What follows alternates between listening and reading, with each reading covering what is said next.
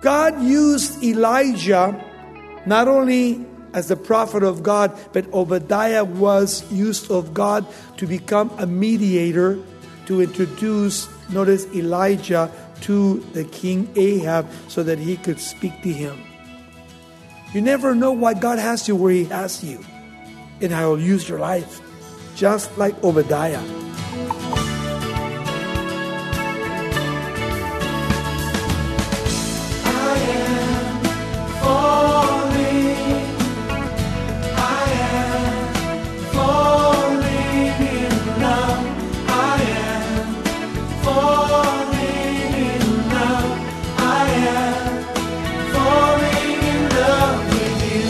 Welcome to Somebody Loves You Radio, the Bible teaching ministry of Raul Ries in Diamond Bar, California. As Raul returns to 1 Kings, we'll get encouragement to learn how God can use ordinary people like us to do extraordinary things in His name. Stay with us to see how a man named Elijah made an impressive stand for the Lord, taking on an evil king and 400 false prophets. This Old Testament believer's faith overcame his fear as he obeyed God's call on his life. Join us in the book of 1 Kings. Here's Raul Ries. Look at chapter 18, beginning with verse 1. He says, "Now it came to pass after many days, 3.5 years, that the word of the Lord came to Elijah on the 3rd year, saying, Go and present yourself to Ahab, and I will send rain on the earth." If you remember last week or the week before, the prophet had prayed that God would not bring any rain upon the land for 3.5 years. As part of the judgment of God on wicked Ahab and Jezebel, his wife. And to me, it always amazes me that here is Elijah, like you and like me. Sometimes when we look at the men of the Bible or the women of the Bible, we think that they were special people, but they were not. They were people just like you and just like me. They were very spiritual people. They sought the Lord. They waited upon God to speak to them. And then they moved as God spoke to them. And God said to him, "Go and present yourself to Ahab, and I will send rain on the earth." Can you imagine if you have no direction from God? How are you going to stand before Ahab? You have to wait. You have to wait and make sure, did God really speak to me? Did he really speak to me? And if he spoke to me, what is the message? Elisha had not only been serving the Lord, but waiting upon the Lord for the next step. Okay, God, you said 3.5 years, judgment would come, no rain. Okay, Lord, now what do we do? And God spoke to him. Now, he said, "Go to Ahab, present yourself before him, and tell him that I'm going to send rain, and the earth is going to be watered." Verse 2. And so Elijah was obedient, and he went to present himself to Ahab. And there was a severe famine in the land. First, there was no rain. Now there's a famine. They can't eat. People are starving. There's no food. And then Ahab called Obadiah. Obadiah was the butler to the king. He worked for the king, who was in charge of his house. And now Obadiah feared the Lord greatly. Now, I find this really interesting because even when you're working for someone, listen, Obadiah was a believer, but the king was wicked. And yet God had Obadiah in the house of King Ahab and his wicked wife Jezebel. And he was a witness there in the place of darkness. He was just a little light to those that were in the house of Ahab. We can be the same way. We can have great influence upon people that we work with, people that we go to school with, people that live next to us or by us in our own neighborhoods. If we not only fear the Lord, our God, but if we fully commit our life to the Lord, just like Obadiah did. It says that Obadiah feared the Lord greatly. And it doesn't mean that he was afraid of him. He reverenced the Lord his God. He respected him. He obeyed him. He was committed to him. That's what God desires from each one of our lives. And so what does God do? God uses Obadiah, a simple young man that is a butler in the house of the king. And now God is going to connect him with Elijah the prophet. Watch this. Verse 4. And for so it was that while Jezebel massacred the prophets of the Lord, that Obadiah had taken 100 prophets and hidden them 50 to a cave and had fed them with bread and water. Did you notice what he said? Ahab, the wicked queen, was killing the prophets of the Lord. And this guy Obadiah not only put his life on the line, but God had placed him in the house of Ahab the king and Jezebel so that he could not only hide the true prophets of God, but provide for them from the table of the wicked king. Notice how God works here even in the story. For God had Obadiah for such a time as this, even as God has you wherever He's placed you for such a time as this tonight.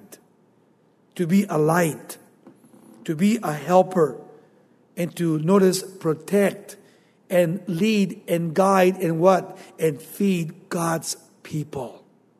No matter what happens, we need to trust in the Lord. Verse 5.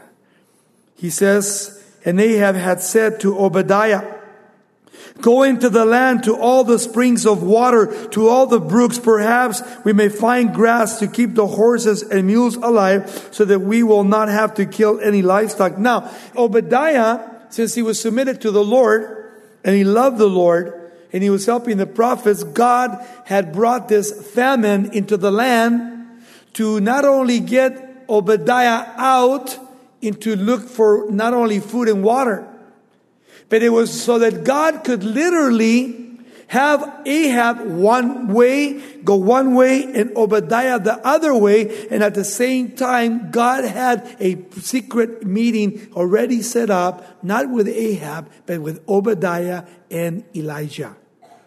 That's what God did. Verse 5 again. And Ahab said to him, go into the land of the springs of water, to all the brooks. Perhaps we may find grass to keep the horses and the mules alive so that we will not have it to kill any livestock. And so they divided the land between them to explore it. And Ahab went one way by himself and Obadiah went another way by himself. The only situation here and the only difference is what? That Obadiah was being led by the Lord, not Ahab. You see? Obadiah was. And now Obadiah was on his way. Suddenly Elijah met him and he recognized him and he fell on his face and he said, is that you, my Lord Elijah? He heard Elijah was a very popular man. They knew that he was the man of God. They knew that he had brought judgment as God spoke to him, but everybody feared Elijah. Even the king hated him and wanted to kill him.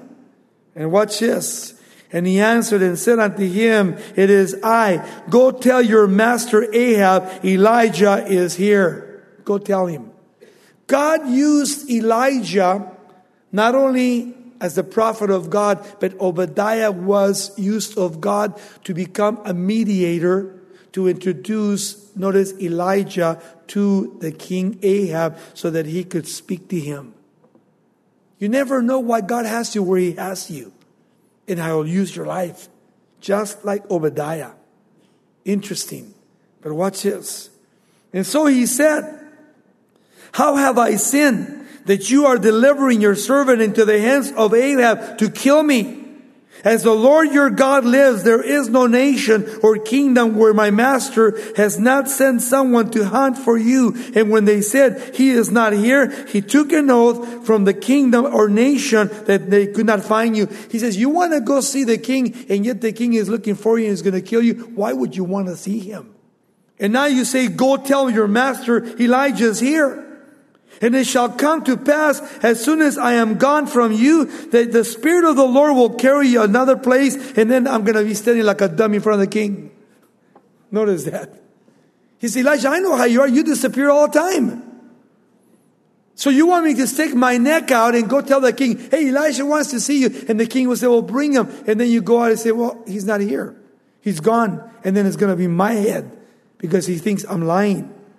And it came to pass, as soon as I am gone from you, that the Spirit of the Lord will carry you to another place that I don't know. And so when I go tell Ahab, he cannot find you, he will kill me. But I, your servant, have feared the Lord from my youth. Notice what he says here. Listen, Elijah. Not only have I served the Lord, but here I want you to know that we are on the same side. We are believers in the Lord. I've been a Christian since I was a kid. Was it not reported to my Lord that I did when Jezebel killed the prophets of the Lord, how I hid 100 men of the Lord's prophet, 50 to a cave, and fed them with bread and water? And now you're telling me, go tell your master Elijah is here. He will kill me. And then Elijah said, as the Lord of the hosts lives, before whom I stand, I will surely present myself to him today. Hey, I'm not going anywhere. I give you my word. This is Somebody Loves You Radio with Raul Ries. Just a reminder that we are committed to propelling your spiritual journey with God's empowering word. Visit somebodylovesyou.com or call 800-634-9165 for resources that illuminate the Bible's mighty truth, including Raul's book titled Sin, the Root of All Evil. Let's get back now to more of Raul Ries and the final part of today's study. So Obadiah went to meet Ahab and told him, and Ahab went to meet Elijah. And then it happened when Ahab saw Elijah too, that Ahab said to him, is that you who troubles all Israel? Notice, you're a troublemaker. Is that you, Elijah, the troublemaker? And he answered, I have not troubled Israel, but you and your father's house have troubled Israel, that you have forsaken the commandments of the Lord and have followed, notice, all kinds of false gods. That's the problem. Verse 19. And now therefore send and gather all Israel to me on Mount Carmel, and then 450 prophets of Baal, and the 400 prophets of Ashtoreth who eat at Jezebel's table. You see, Ahab worshiped Baal, which was the god of the Canaanites. They did children sacrifices. They did all kinds of weird, got drunk. They did all kinds of weird things. But then his wife also had her own religion. Her own religion. And the religion of Ashtoreth, which was the actual goddess of fertility. And husband and wife not only worshipped other gods, but both of them were so wicked. And yet Ahab, his wife, was more wicked than Ahab himself. And yet, why? Because he had married unequally yoked together. Someone that God had not given to him. He didn't want to wait on the Lord. But he went and he chose this woman that was totally a wicked woman. And she worshipped the gods of fertility. Verse 20. And so Ahab sent for all the children of Israel and gathered the prophets together in Mount Carmel. So what is Elijah doing? Elijah now is going to challenge the prophets, the false prophets of Ahab and Jezebel. And now here is Elijah going up to Mount Carmel and challenging all of the prophets of Baal. Hey, come on. 450 are coming. Verse 21. And Elijah came to all the people and said, how long will you falter between two opinions? Notice what he says to them. Notice he's challenging to choose to see who is the real God. And then he says this, if the Lord is God, follow him. But if Baal, follow him. But the people answered him not a word. They kept quiet. They didn't say one word here. And the reason they didn't say one word is because they loved worshiping the gods of fertility. They were sexual gods. And they loved that. Verse 22. And then Elijah said to the people, I alone I am left as a prophet of the Lord. But Baal's prophets are 450 of them. Now, notice that here Elijah thinks that he's the only prophet or the only man of God that is left upon the earth. And yet God had 7,000 prophets. We'll see later on. 7,000 people that had never ever worshiped Baal or Ashtoreth in their lives, but worshiped the Lord. God always has his remnant among his people, no matter where we are. Watch what he says. Therefore, let them give us two bulls. Let them choose one bull for themselves, cut it into pieces, lay it on the wood, put the fire under it, and I will prepare the other bull and lay it on the wood, but put no fire under it. So what they did is they made this altar, and they cut the calf. They put the meat on top. They put the wood on the bottom. And then they said, okay, whoever God is God, let's see if God consumes the sacrifice. Watch this, verse 24. And then he says, you call on the name of your gods, and I will call on the name of Jehovah, and the God who answers by fire, he is true God. So he's really putting himself on the line. Building an altar. Everybody standing by. He says, okay, you guys, whoever God is God, he's going to bring fire from heaven. He's going to consume the sacrifice and take it to heaven. And then we'll know that that's the real God and we can worship him. And notice again, verse 24. And then you call on the name of your gods, and I will call on the name of Jehovah. And the God who answers by fire, he is God. So all the people answered and said, hey, amen, it's well spoken. Let's do it. It's a deal. And now Elijah said to the prophets of Baal, choose one bull for yourselves and prepare it first, for you are many. Call on the name of your God, but put no fire under it. Then he took the bull which was given them. They prepared it, called on the name of Baal from morning until the noon, saying, oh Baal, hear us. But there was no voice, no answer. And then they leaped upon the altar that they had made. They started jumping on the altar, calling on their God, and there is no sound. And so it was at noon, 12 o'clock noon, that Elijah began to mock them. I love Elijah.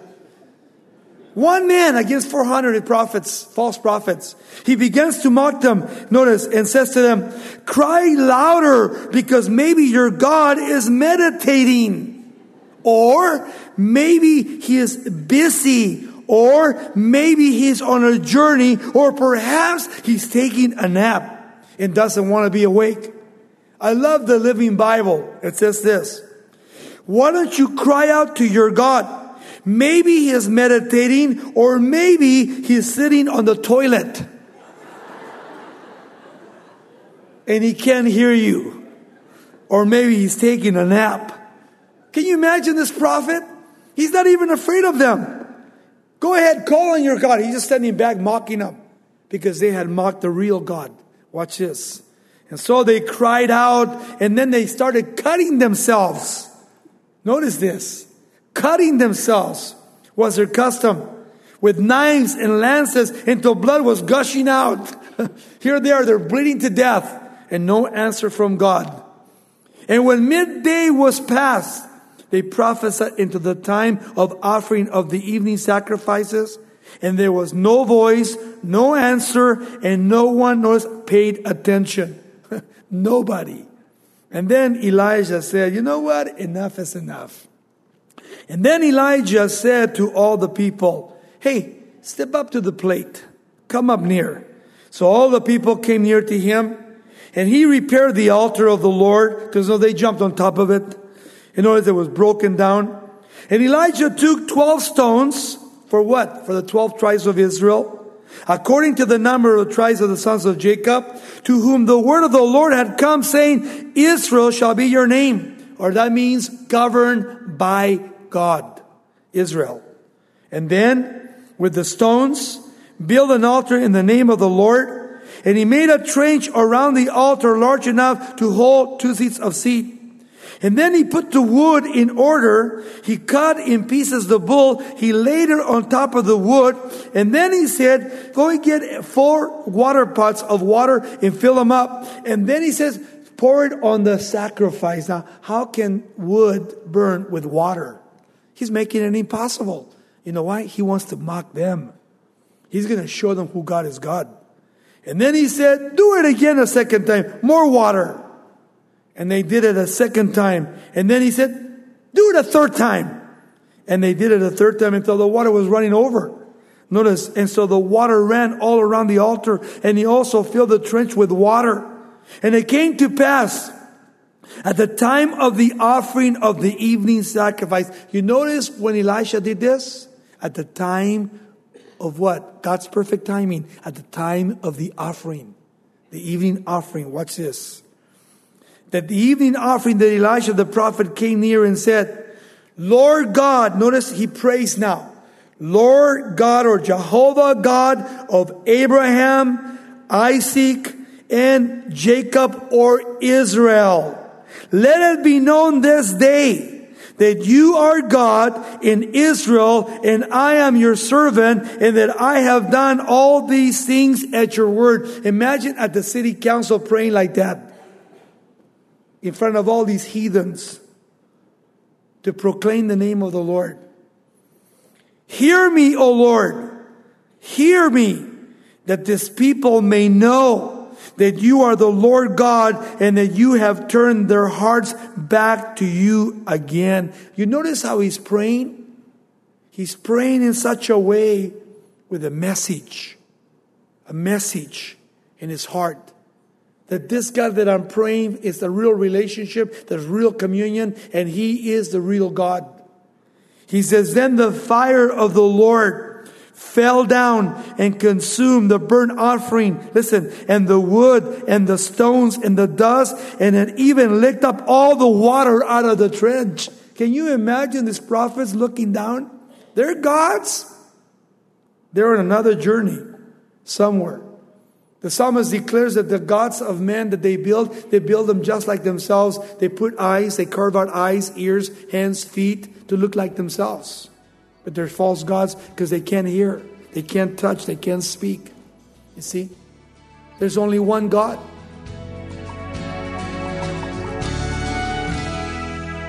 Well, when you learn about someone like Elijah, it's easy to doubt whether God could ever use your life in such a mighty way.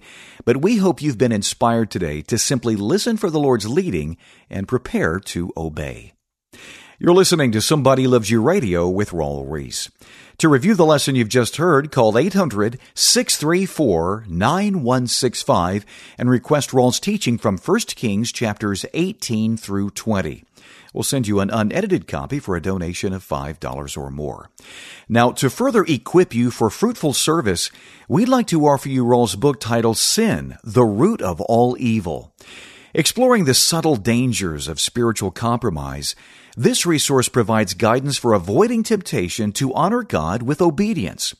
You'll also learn how to pinpoint areas of weakness that could pull you into temptation and away from the Lord's will. To order Raul's book titled Sin, the Root of All Evil, call 800-634-9165 or visit somebodylovesyou.com. We'll send your copy for a gift of $8 plus shipping and handling. That's 800-634-9165. To order this resource by writing us, our mailing address is Somebody Loves You Radio, P.O. Box 4440, Diamond Bar, California, 91765. Don't forget, we are a listener-supported ministry. Every dollar you give helps us reach more people with the good news of Jesus Christ. Thanks so much for what you do. Join us next time as we continue our study of 1 Kings with more uplifting insight from the life and ministry of Elijah. You'll see that even this remarkable prophet experienced self-doubt and burnout, but he found refreshment in the still small voice of the Lord. Now with the final word, here's Raul. Many times there are people that will argue with you, and this is the problem that we have so many times because people feel that we're attacking them. We don't attack people, we attack religions, false religions, like the false prophets. Because Jesus said, He said, I am the way, the truth, and the life, and there's nothing beside that. And many times people come, false prophets come, and they speak truth in many ways, but at the same time they have a message of deception for the people. So it's really important that we understand that here Elijah is making a proclamation, a declaration. He's making a stand to the false religions of that time, saying, let's see whose God is God. Then look what he says. This is so cool. Verse 40. He says, and Elijah said to them, after this whole thing happened, seize the prophets of Baal. Do not let one of them escape. So they seized them, and Elijah brought them down to the brook of Kishon, and there he killed them all. Notice that. Killed them all in the valley of Megiddo. Slaughtered them. All these false prophets. They were actually prophesying false things to the people.